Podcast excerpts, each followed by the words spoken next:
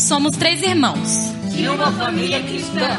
Sou a filha do meio e sempre tive a impressão que minha mãe gostava mais dos meus irmãos do que de mim. Isso não é verdade.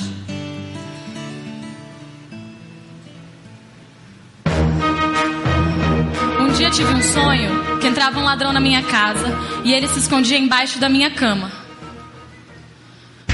Ao olhar para o ladrão, percebo que é meu próprio irmão.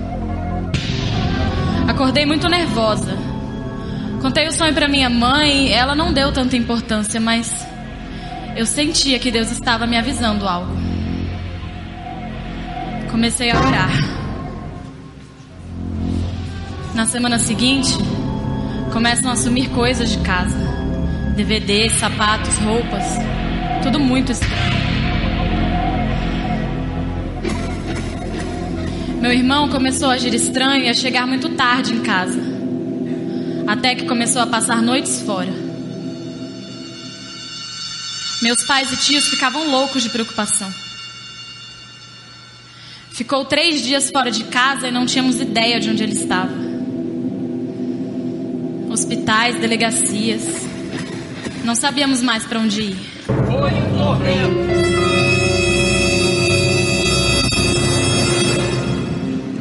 Então que tudo começou.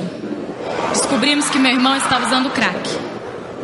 Ele roubou muita coisa e os traficantes iam cobrar na porta de casa. Noite sem saber dele, perda exagerada de peso, mudança de comportamento e o medo de acontecer o pior. Mas em Jesus temos a esperança. Nos unimos.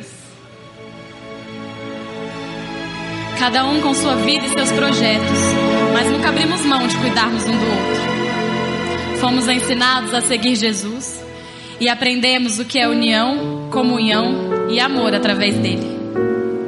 Faz nove anos que meu irmão vive essa luta contra o crack, mas nunca desistimos dele. Atualmente ele sai uma clínica de reabilitação e sempre fala que ver a família toda unida e se importando com ele o fez abrir mão do vício. Uma luta árdua. Todo dia meu irmão trava uma batalha, mas ele não está sozinho. O amor de Deus e o seu amor através de nós mudam destino de dor em milagre, transformador em alegria.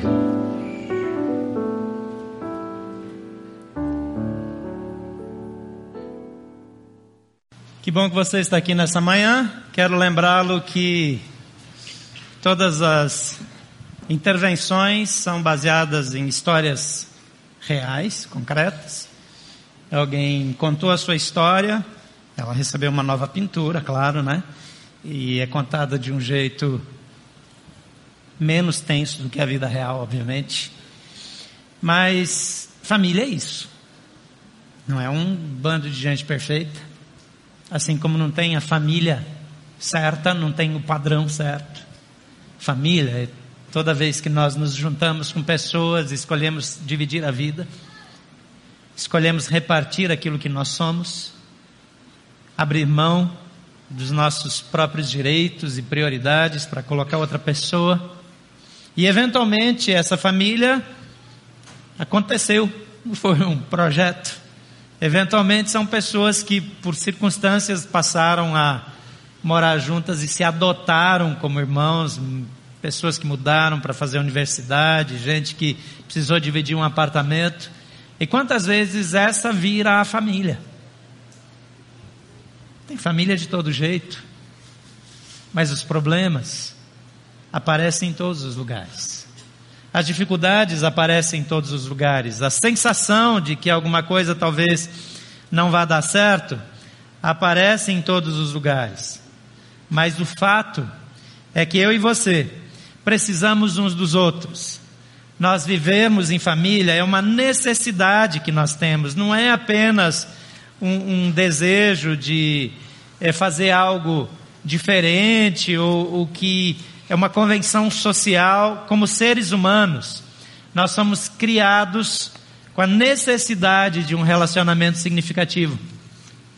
E os relacionamentos são mais profundos dentro de casa. É dentro de casa que nós mais mostramos quem nós somos. É dentro de casa que recebemos o maior impacto. É dentro de casa que temos as maiores bênçãos e as maiores decepções também. As coisas mais terríveis costumam acontecer dentro de casa: abusos, violência. Mas as melhores experiências da vida também são dentro de casa. E hoje queremos falar sobre comunhão. O que é, comunhão para você? A tirinha dessa semana dá uma ideia de como as pessoas pensavam em comunhão na igreja evangélica. Faz sentido para você? Cadê? Ops, não é essa tirinha, isso aí sou eu. Pareceu não? Nem tem tirinha essa semana. Para que tirinha? Deixa para lá tirinha. O fato é que comunhão para o povo evangélico é comer junto é fazer alguma coisa junto. Agora, comunhão para a igreja católica, para os católicos, quem é católico aqui? Deixa eu ver. Tem alguns católicos aqui. Comunhão para o católico é a ceia, é o momento da partilha, quando eles recebem a hóstia, que nós fazemos um pouco diferente aqui com a ceia. E o que é isso? A visão deles é melhor do que a nossa.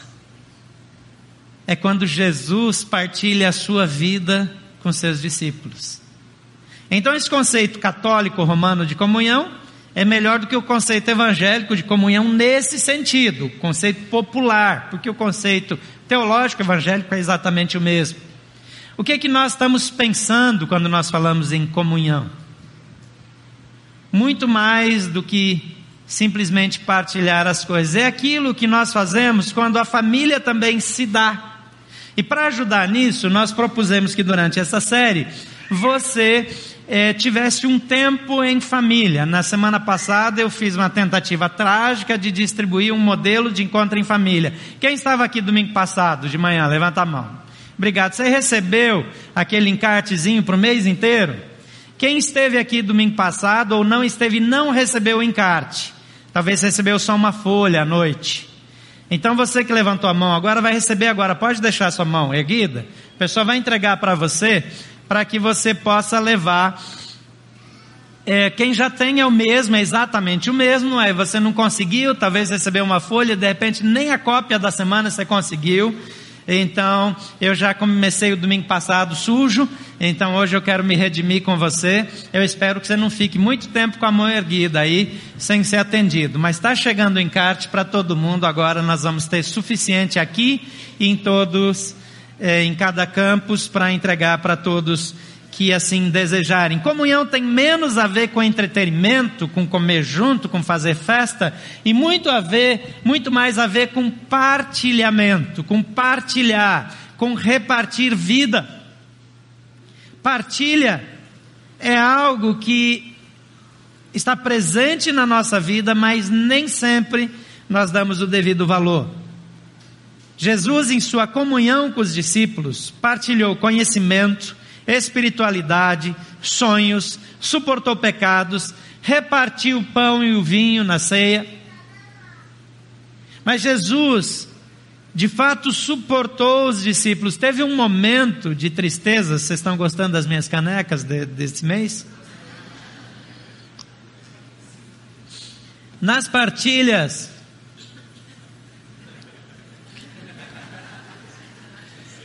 Nas partilhas, Jesus mostrava quem ele era. Houve até um momento em que ele está num barco e as pessoas estão morrendo de medo, os discípulos, que o barco vai afundar porque tem uma tempestade lá no, no lago de Genezaré. E ele vira para os discípulos quando ele acorda, é acordado, e ele diz: Até quando eu terei que suportar vocês? E não é só no sentido positivo de ser suporte, é também no sentido de quanto tempo eu vou ter que aguentar essa imaturidade de vocês. Assim como as mães precisam ser suporte para os filhos e aguentar também a molecagem dos filhos por um bom tempo até que finalmente eles se tornem adultos responsáveis,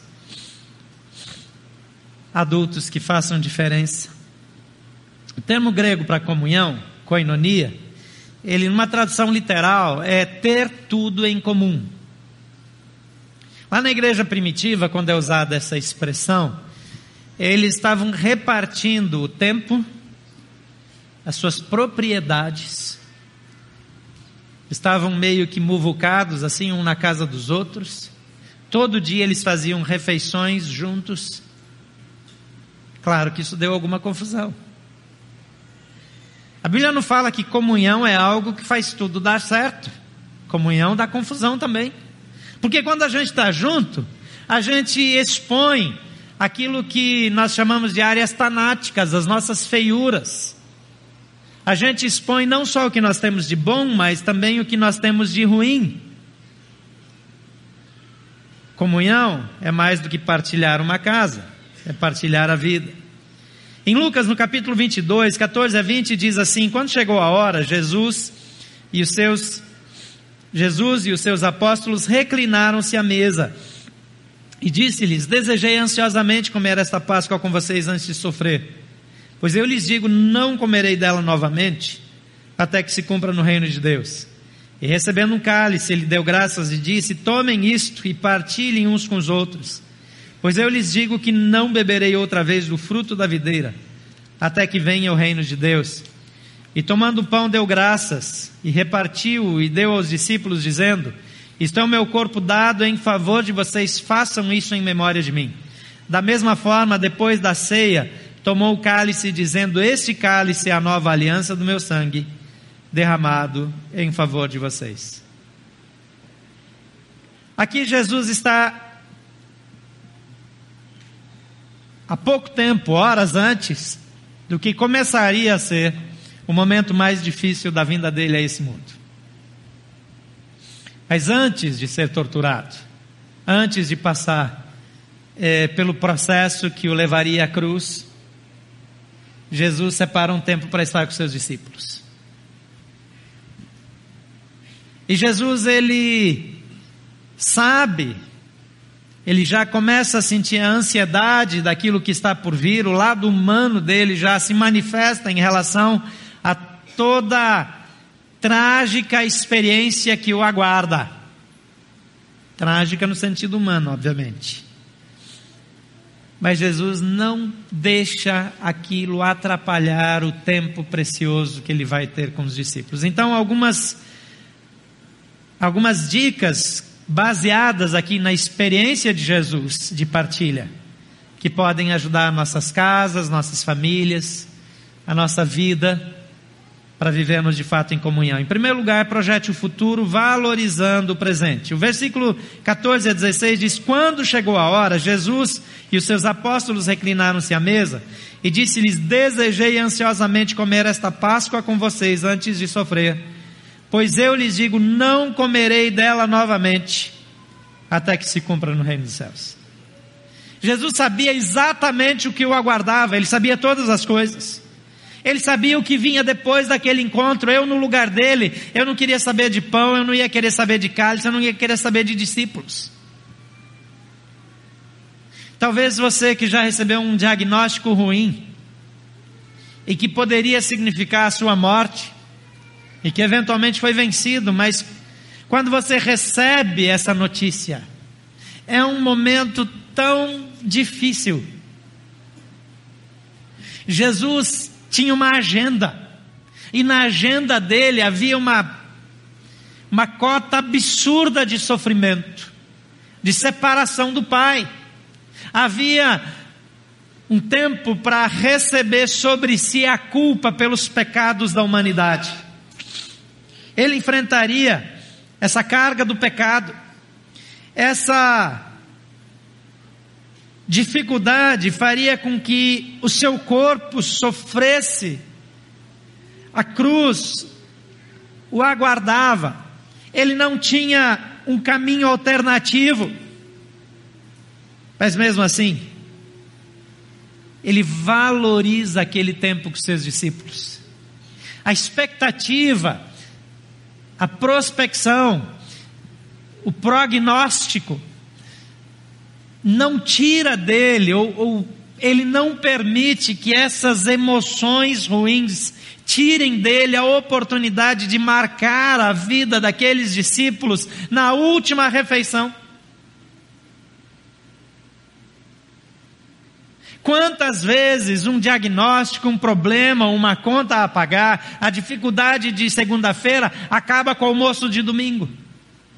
Incluindo o almoço do Dia das Mães, que precisa ser espetacular.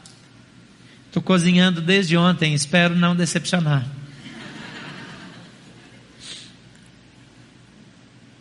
É impressionante como às vezes nós, por causa do que vai vir, perdemos o que estamos vivendo. Como na família a ansiedade interfere nos relacionamentos. Dentro de casa, no trabalho, nos relacionamentos mais importantes que nós temos, às vezes nós não conseguimos cuidar da nossa casa, viver o presente porque estamos trabalhando pelo futuro. Quanta gente trabalha muito para ter um futuro melhor e tem um presente horroroso. Ele quer garantir a aposentadoria e joga fora a vida inteira para que aqueles poucos anos de aposentadoria sejam bons quando já não tem mais tanta energia, quando eventualmente pode nem estar vivo. Eu espero que você tenha uma vida longa e próspera. Mas eu não sei o dia que eu vou partir. Se o investimento da minha vida inteira diz respeito aos últimos dias de vida, que tolice é essa? Jesus sabia que ele ia para a cruz, Jesus sabia tudo de difícil que estava diante dele, mas naquele momento ele foca nos discípulos, ele come com eles e ele até diz assim: Eu desejei muito comer essa Páscoa com vocês, porque depois daqui eu só vou ter uma reunião como essa de novo lá no céu, mas eu quero dizer uma coisa para vocês: não importa o que vai acontecer, um dia eu vou receber vocês no reino do meu Pai e nós vamos ter um jantar como esse de novo. Ele valoriza aquele momento. E ele projeta o futuro depois do sofrimento, a glória de um futuro que está lá longe.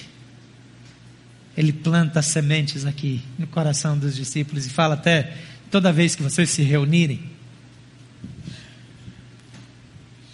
separem um pedaço de picanha e comem, comam lembrando de mim. Você sabe que a ceia, como a gente faz aqui, não é a ceia que, que tinha no tempo de Jesus. Aquela ceia era uma refeição. Era uma refeição. E o pão era, e naquela região é até hoje, eu engordei 3 quilos indo para Israel, porque aquele povo só come pão. É um negócio desesperador. Ninguém precisa de tanto pão na vida, gente. É por isso que quando Jesus diz eu sou o pão da vida, para eles é outra coisa. Porque sem pão eles morrem de fome. Agora eu vejo Jesus se reunindo para comer com eles. Se eu fosse Jesus, a minha reunião ia ser com picanha, certeza. Ia fazer sentido, ia dizer: essa picanha é a minha carne. Olha que bonito, olha aqui que poético. Essa picanha gorda é o meu corpo que é dado por vós.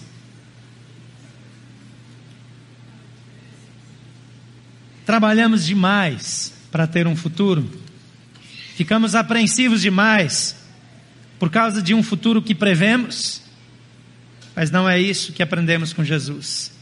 Jesus desejou ansiosamente o presente por saber do sofrimento que viria e da separação ele não perde o presente, pelo contrário, ele usa-o com sabedoria e o valoriza de modo especial ao afirmar: esse encontro é tão bom e tão importante para mim que após todo o sofrimento que está por vir e a minha morte e a nossa separação, quando eu receber vocês no céu, nós vamos fazer isso de novo.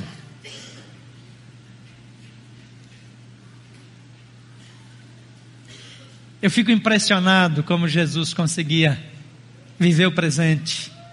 Não perdia o futuro de vista. Não esquecia do passado. Mas vivia intensamente o presente. Faça isso. Viva a comunhão que você precisa viver hoje na sua casa. Então, nesse almoço do Dia das Mães, não perca tempo com os problemas não resolvidos do passado, nem se prenda demais às dificuldades que vêm no futuro.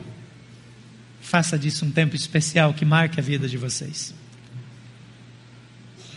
Em segundo lugar, partilhe aquilo que recebeu de Jesus. O versículo 17, ele cresce quando eu leio esse texto.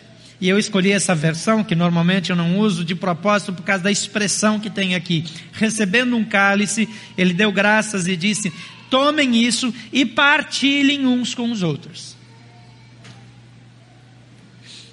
O que Jesus distribuiu? Ele distribuiu o que eles comiam sempre. Eles bebiam vinho e comiam pão. Essa era a base da refeição. Qualquer outra coisa. Às vezes tinha gafanhotos secos no sol, aqueles gafanhotos que eles tiravam as pernas e as asas e, e salgavam e deixavam secar no sol e virava assim um. Isso aí que você pensou. Eles comiam isso juntos. Eventualmente tinha alguma coisinha a mais assim, alguma besteirinha, e não é que não tinha nessa refeição, não é mencionado, mas podia ter. Mas ele pega aquela refeição e torna ela especial. Porque quando Jesus entrega, ele diz: tomem e partilhem entre vocês. Eu vejo aqui um valor que é para todas as outras coisas. Nós não temos nada significativo para partilhar se nós não tivermos recebido de Jesus. Mas se nós recebemos de Jesus, até aquelas coisas que aparentemente são triviais se tornam especiais. Porque passou pela mão de Jesus. Por isso eu consagro ao Senhor meu salário todo mês. Por isso eu consagro tudo que entra na minha casa. Por isso eu entrego ao Senhor Jesus tudo que eu possuo. Porque se é dele e é ele que me dá, eu posso partilhar e aquilo será significativo, aquilo terá grande impacto, aquilo terá grande relevância. Tomem isso e partilhem uns com os outros. Para Jesus, comunhão é dar-se a si mesmo em favor dos outros. Jesus entregou-se simbolicamente aos seus discípulos ao partilhar o pão e o cálice. Ele diz: Esse pão é o meu corpo, eu dou para vocês, repartam entre vocês. Então ele não está dizendo só como o pão que eu dei, ele está dizendo: Eu estou me dando a vocês, então me partilhem com as pessoas.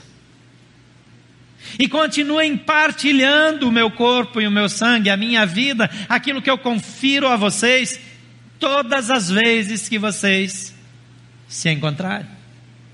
Era muito menos ter um tempo para partir o pão e o cálice, como nós fazemos, e muito mais para partilhar Jesus. Por isso, toda vez que nós partilhamos o pão e o cálice, nós dizemos, de fato, nós queremos partilhar Jesus. Porque senão vira só um ritual, só um símbolo sem valor nenhum. A ceia sem Jesus é só um ritual religioso. Porque não basta dividir o pão. Precisa repartir a vida de Jesus, a presença de Jesus, os valores que Jesus ensinou. Ao entregar o cálice, Jesus recomenda: tomem isso e partilhem entre vocês. Num certo sentido, Jesus está dizendo: recebam perdão através do meu sangue e repartam entre vocês. Recebam a vida e repartam entre vocês. Tudo aquilo que as pessoas ao nosso redor precisam, nós podemos dar-lhes, se recebermos aquilo que Jesus nos dá. Se você tem o que Jesus partilha com você, você tem o que as pessoas precisam receber. E você pode partilhar Jesus. Essa é a grande ceia. Partilhar Jesus. Recebam o meu sangue, recebam o meu corpo e partilhem entre vocês. Quando nós fazemos isso em família, e repartimos perdão, e repartimos compreensão, e repartimos valorização, e repartimos estímulo, e repartimos expectativas, como Jesus diz: quando nós nos encontrarmos no reino do meu Pai, nós vamos ter outro jantar como esse.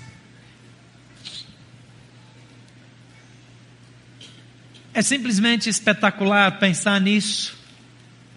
Imaginar a vida simples daquelas pessoas. Imaginar a dificuldade que era a vida naquela época.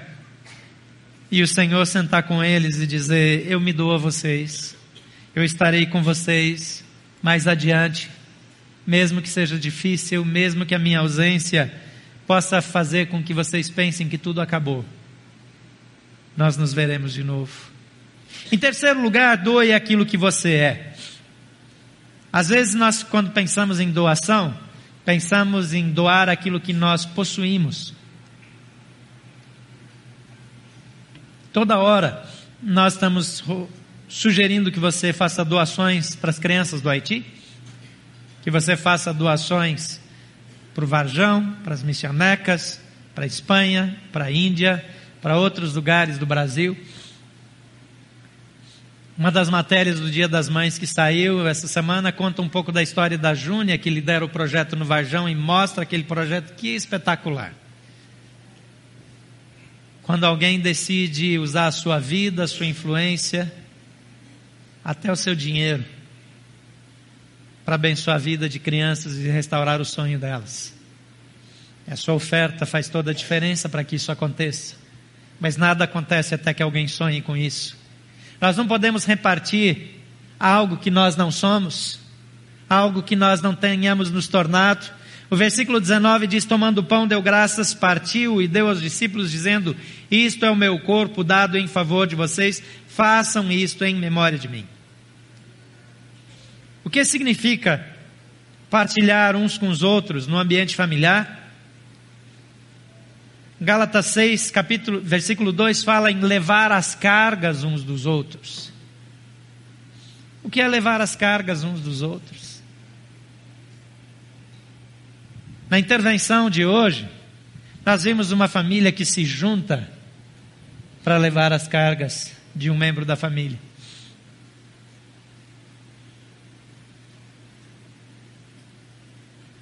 Ajudar alguém que está no hospital quando uma pessoa da família precisa de suporte para banho, para todas as necessidades básicas, porque o seu quadro de saúde é grave, debilitado. Ajudar a suportar um membro da família em depressão. A depressão é tão destrutiva que deixa uma pessoa, torna uma pessoa inoperante. E às vezes quem não tem depressão não entende, acha que aquela pessoa está de frescura. Deixa eu dizer uma coisa para vocês: é uma enfermidade gravíssima. Pessoas morrem por causa da depressão. Não há nada mais eficaz para ajudar uma pessoa a superar a depressão do que o amor da sua família, da sua casa. Ter suporte quando um estende a mão para o outro, quando nós nos ajudamos, quando nós nos valorizamos. Levar as cargas significa assumir que nós somos corresponsáveis também pelos pecados, pelas falhas. É decidir que vamos lutar juntos. Compartilhar com a pessoa na hora das tentações. Imagina se na sua casa a pessoa tem liberdade para dizer: Eu tenho essa dificuldade, eu luto com esse problema e eu preciso da sua ajuda. Sabe por que muitos casamentos acabam? Porque muitos adultérios acontecem? Porque não existe um ambiente para que a pessoa diga: Eu estou com uma tentação. Já imaginou a esposa chegar para o marido e dizer: Então, sabe aquele seu amigo? Não paro de pensar nele. Será que dá ruim em casa? O marido chegar para a esposa: Então, a minha nova secretária não consigo parar de pensar nela. É desconfortável até pensar nisso, não é? Mas imagina se o marido pode dizer isso para a esposa, a esposa para o marido. Aí se não é, se não tem marido e esposa em casa, a mãe, o pai, o filho poder dizer, olha, eu estou passando por isso, eu tenho um amigo que está me oferecendo drogas e eu estou gostando e eu estou começando a, a, a pensar em, em usar mais. Se nós pudéssemos compartilhar a nossa vida antes do caos, e se nós tivéssemos um ambiente tão aberto, tão acolhedor em casa, onde a pessoa, em vez de acusar, de gritar, de sentar num canto e chorar, dissesse: Conte comigo, vamos vencer isso juntos, vamos orar juntos. Eu estou do seu lado, eu te ajudo a demitir essa secretária. Nesse caso, tem que demitir, não tem jeito. Eu vou me afastar desse amigo, dessa amiga. É isso? Você percebe como o fim dessa história poderia ser tão diferente? Talvez você já passou por isso. Ao invés da mãe enlouquecer porque o filho disse eu roubei, ela dizer: Filho, vamos resolver isso juntos? Na minha infância eu não estou autorizado a contar isso. Nós não conhecíamos supermercados como esses novos. E minhas irmãs foram parar num supermercado e ficaram encantadas e acabaram carregando uns iogurtinhos lá que elas não tinham dinheiro para comprar, era coisa nova para gente, família da roça, e levaram embora. E o pessoal do supermercado viu, mas eles conheciam meu pai. Então, quando meu pai foi da próxima vez lá, eles contaram: disse, Olha, suas filhas passaram aqui e levaram os negocinhos aqui. Você ainda precisa pagar, mas a gente queria te avisar.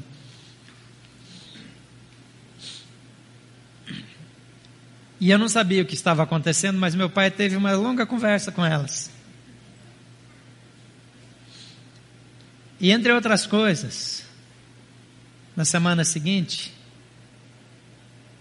quando foi nos levar para a escola, meu pai passou lá, que a gente não morava na cidade, passou lá naquele supermercado, parou e desceu com elas. E elas precisaram entrar lá no supermercado, pedir perdão para o gerente e pagar a conta. Se nem eu esqueci, imagina elas.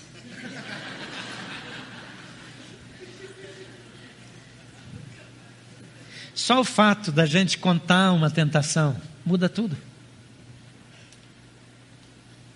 Só o fato da gente abrir o coração. Sabe, você que está na safadeza, o seu pânico é que a sua esposa descubra, ou seu marido descubra, ou a sua mãe descubra. Então por que, que você não vai lá e conta? Se você tomar a decisão de contar antes de fazer, melhor ainda. Mas às vezes nós não temos um ambiente para confissão. Quantas pessoas vêm para mim e falam: Eu não quero viver assim, eu estou preso num pecado. Eu falei: Por que você não fala com a sua esposa ou não fala com seu marido? Ela disse: Se eu falar, o meu casamento acabou.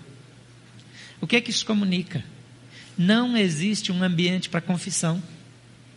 Não existe um ambiente de repartir a vida. O que Jesus nos dá? Jesus nos dá aquilo que Ele é. E quando eu recebo de Jesus, eu posso partilhar. Jesus foi traído, Jesus foi enganado, mas Jesus orou e disse: Pai, perdoa-lhes, porque não sabem o que fazem. Jesus sabia que os discípulos o deixariam, o abandonariam, mas mesmo assim, ele esteve com eles. Jesus sabia que Judas o trairia, mas ele o convidou para o jantar. Como que nós vamos fazer isso? Se nós não recebemos isso de Jesus.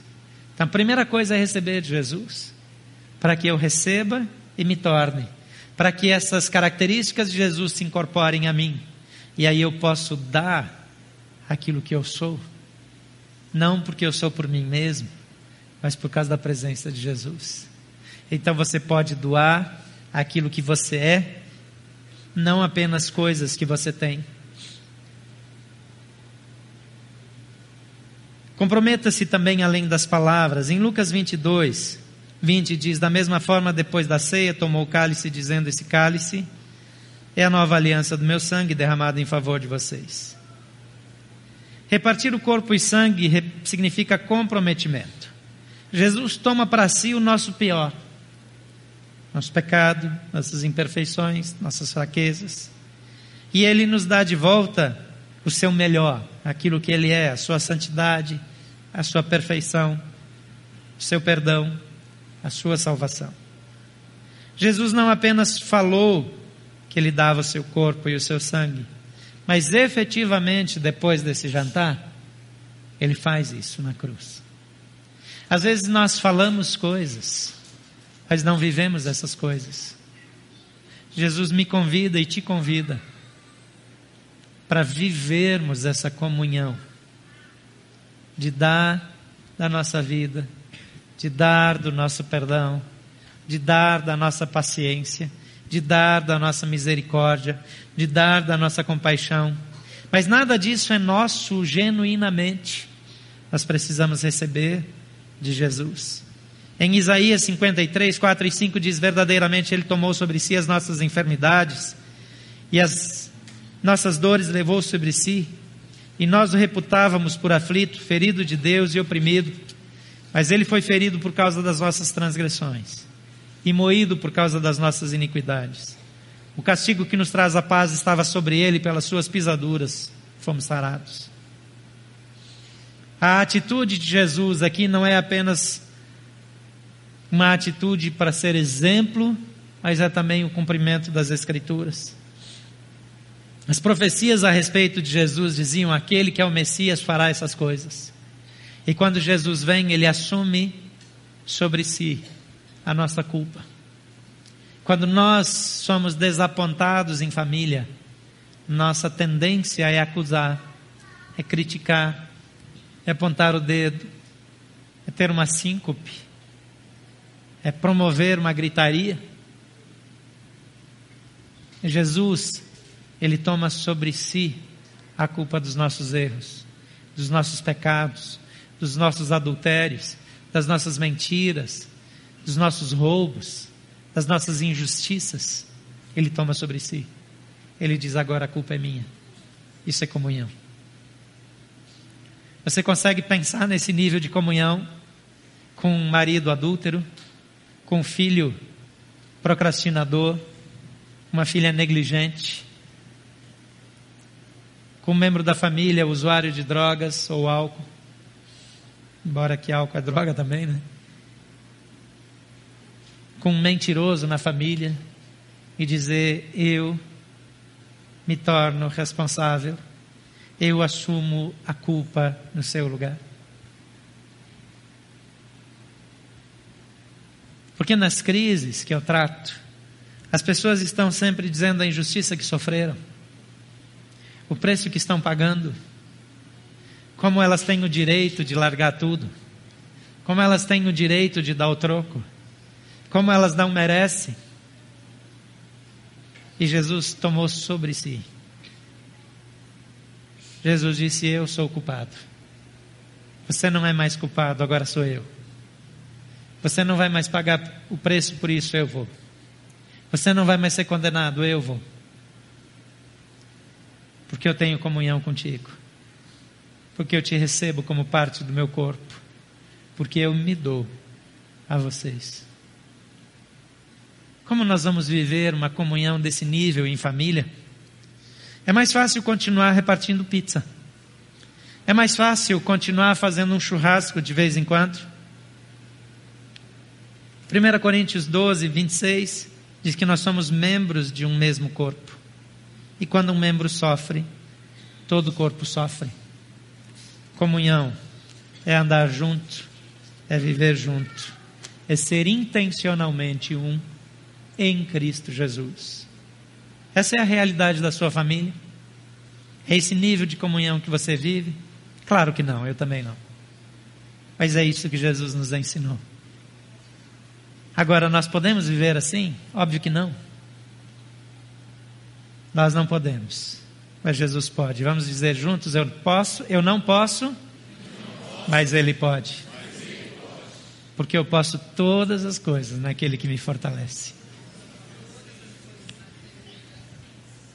É claro que isso é surreal, mas é claro que isso é possível em Cristo Jesus. Porque nós não podemos, mas Ele pode. Preciso receber, estar disposto a repartir. Você está pronto para fazer isso? Feche seus olhos.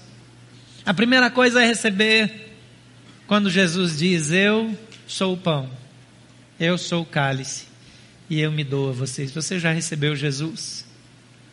Vamos fazer uma oração recebendo a Jesus para quem nunca fez ou nunca validou essa declaração. Diga comigo após mim, diga Senhor Jesus. Pode falar em voz alta, Senhor Jesus. Eu te recebo no meu coração como meu Senhor, como meu Salvador. Eu te entrego a minha injustiça e recebo a tua justiça. Eu te dou o meu pecado e recebo o teu perdão. Eu confesso que não sou capaz, mas em ti posso todas as coisas. Entra no meu coração, muda a minha vida e muda a minha história. Você quer confirmar essa oração no seu coração? Levante uma de suas mãos, deixa sua mão erguida. Eu vou orar por você. Você que está na área externa, você que nos acompanha pela internet, levante também a sua mão. Jesus olha para você. Aquilo que eu não vejo, Ele vê. Pai querido, cada mão erguida nesse auditório, na ala externa, por qualquer pessoa na internet, são pessoas dizendo: Eu recebo Jesus, eu quero partilhar da tua vida. O que eu tenho para te dar é feio e sujo diante da tua santidade e pureza mas é o que eu tenho, é o que eu sou. Eu recebo aquilo que o Senhor é. E como o Senhor não tem nada impuro, nada ruim, o Senhor só tem coisas boas para me dar. Eu não mereço, mas eu quero. E por isso eu te recebo como meu Senhor e meu Salvador. Pai, olha para essas pessoas agora, enche-as com teu poder, enche-as com a tua graça. Diante dessa declaração, transforma as suas vidas. Toma, Senhor, para a glória do teu nome. E que elas vivam cheias do teu Espírito Santo, em nome de Jesus. A segunda oração que eu quero fazer com você é por você que não vive essa comunhão, que como eu tem problemas e dificuldades. Eu quero orar para que a sua família seja uma família melhor. Se você precisa desse nível de comunhão e ainda não tem, por favor, fique em pé onde você está. Eu quero orar por você. Não vou te chamar à frente hoje, mas fique em pé onde você está e diga: Eu quero crescer nisso. Eu quero que a minha família cresça. Eu quero que a minha família tenha esse padrão de comunhão que nós ouvimos nessa manhã. Pai querido, cada pessoa em pé aqui admite que a comunhão que vive não é tudo aquilo que deveria ser, mas em Cristo sabe que isso é possível. Toma essas vidas em tuas mãos, faz um milagre nas suas vidas transforma-as para a glória do teu nome. E que sejam famílias dirigidas e fortalecidas no Espírito Santo de Deus. Em nome de Jesus. Amém. Pode assentar-se. Se você fez a primeira oração, tem uma ficha na sua frente, na cadeira à sua frente? Não tem, né? Tem uma pessoa aí que para entregar uma ficha para você, é só você levantar a mão, ela vai te entregar a ficha agora mesmo. E logo na saída você vai trocar essa ficha é, por um material que nós queremos dar para abençoar a sua vida, que eu não tenho a menor ideia de qual seja. Eu espero que seja alguma coisa que vale a pena, já que eu estou anunciando aqui. Eu não sei o que está acontecendo, eu perdi, a... esqueci de verificar, mas tem pessoas lá atrás, aqui na frente. Por favor, os voluntários, podem entregar a ficha, você pode preencher na saída. Você pode entregar uma maneira que nós temos de abençoar você. Ao preencher essa ficha, você está me autorizando a pelo menos mandar uma mensagem para o seu WhatsApp. E você vai receber um contato desse tipo. E vai nos autorizar a orar por você. E eventualmente nós podemos nos colocar à sua disposição. Qualquer dúvida, qualquer coisa que você gostaria de saber, você pode conversar com essa pessoa. Nessa manhã nós falamos sobre comunhão. E falamos também sobre partir o pão. Eu quero convidar você a ficar em pé agora. Eu quero convidar as pessoas que vão distribuir o pão e o cálice. Eu vou pedir que façam isso imediatamente. À medida que você receber, você pode sentar de novo. Agora, dessa vez, você vai olhar para esse pão e para esse cálice. Você vai lembrar de Jesus repartindo o pão e o cálice do jeito que nós conversamos hoje de manhã. Jesus disse: esse é o meu corpo. Esse é o meu sangue. Podem distribuir, por favor. Esse é, isso representa o que eu sou. Jesus não deu para você apenas um pão e um cálice. Ele deu a sua vida. Ele assumiu o seu pecado. Ele assumiu a sua culpa. Ele assumiu o seu lugar.